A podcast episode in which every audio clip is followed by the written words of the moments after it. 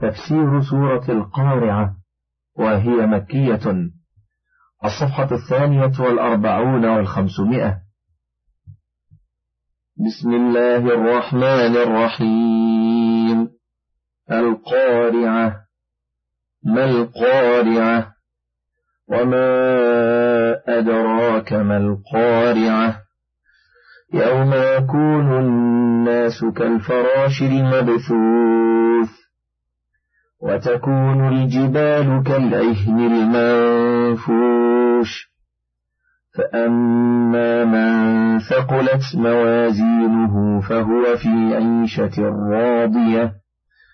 وأما من خفت موازينه فأمه هاوية. وما أدراك ما هي؟ نار حامية. القارعة من أسماء يوم القيامة كالحاقة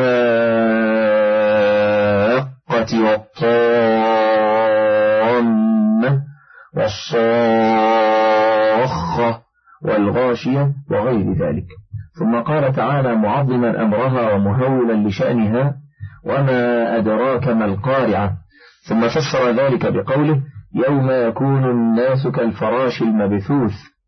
أي في انتشارهم وتفرقهم وذهابهم ومجيئهم من حيرتهم مما هم فيه كأنهم فراش مبثوث كما قال تعالى في الآية الأخرى كأنهم جراد منتشر.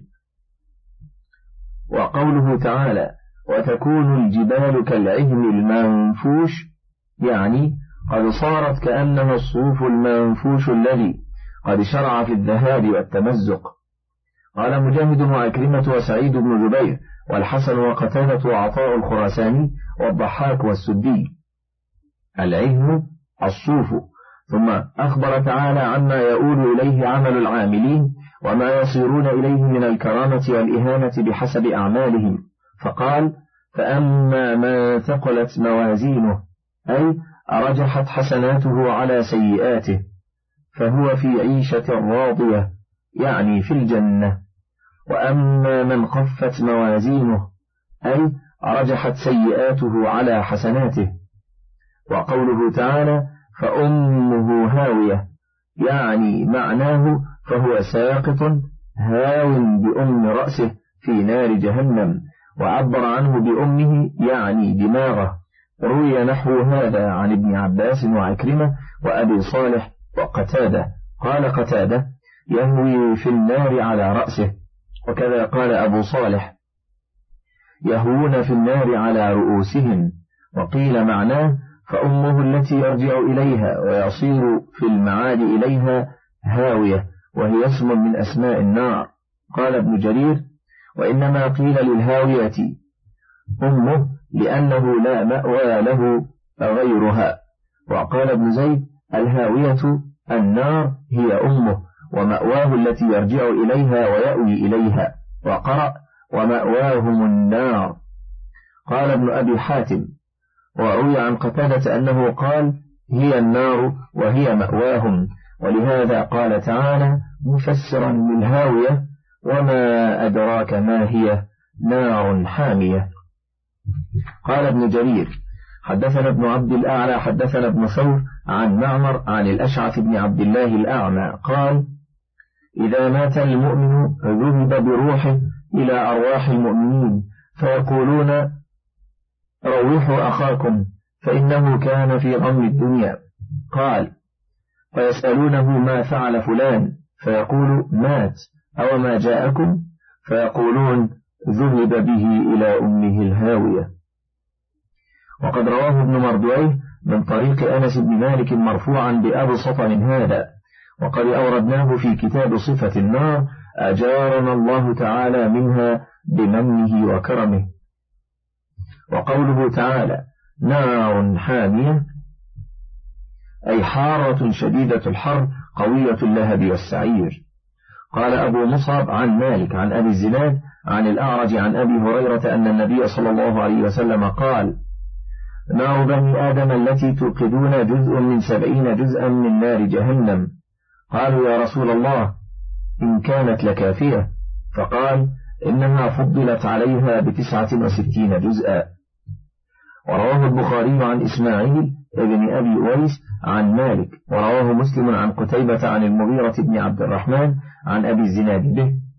وفي بعض ألفاظه إنها فضلت عليها بتسعة وستين جزءا كلهن مثل حرها وقال الإمام أحمد حدثنا عبد الرحمن حدثنا حماد وهو ابن سلمة عن محمد بن أبي زياد سمعت أبا هريرة يقول سمعت أبا القاسم صلى الله عليه وسلم يقول نار بني آدم التي توقدون جزء من سبعين جزءا من نار جهنم.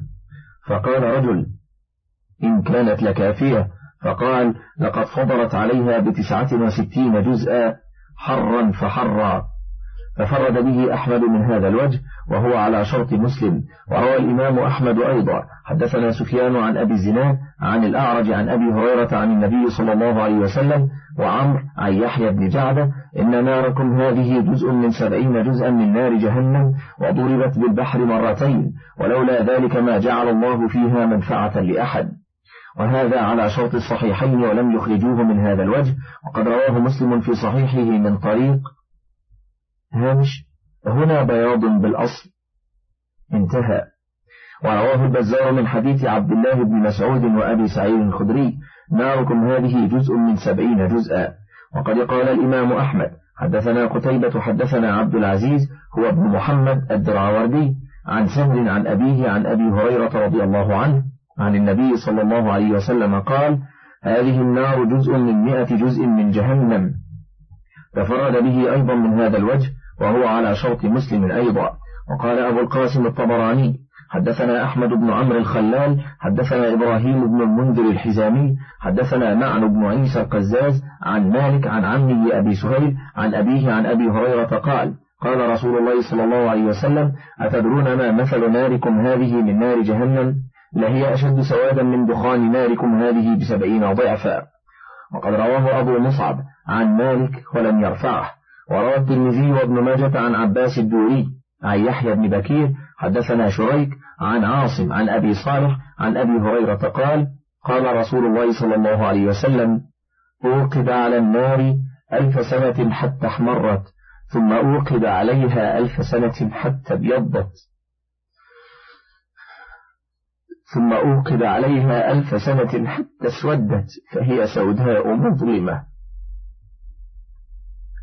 وقد روي هذا من حديث أنس وعمر بن الخطاب وجاء في الحديث عند الإمام أحمد من طريق أبي عثمان النهدي عن أنس وأبي نضرة المعبدي عن أبي سعيد وعجلان مولى المشمعل عن أبي هريرة رضي الله عنه عن النبي صلى الله عليه وسلم أنه قال إن أهون أهل النار عذابا من له نعلان يغلي منهما دماغه. وثبت في الصحيحين أن رسول الله صلى الله عليه وسلم قال اشتكت النار إلى ربها فقالت يا ربي أكل بعضي بعضا فأذن لها بنفسين نفس في الشتاء ونفس في الصيف فأشد ما تجدون في الشتاء من بردها وأشد ما تجدون في الصيف من حرها. وفي الصحيحين إذا اشتد الحر فأبردوا عن الصلاة فإن شدة الحر من فيح جهنم. آخر تفسير سورة القارعة ولله الحمد والمنة.